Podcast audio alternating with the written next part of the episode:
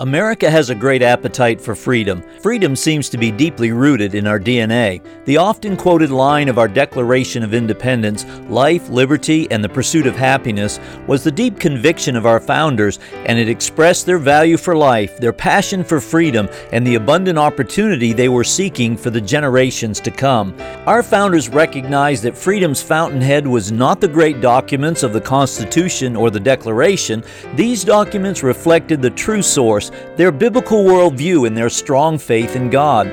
This became the fountainhead for our law, government, education, church, and family. Freedom, like everything else in life, must be stewarded and protected. It is time to recognize and return to America's fountainhead and foundation of freedom, the Word of God.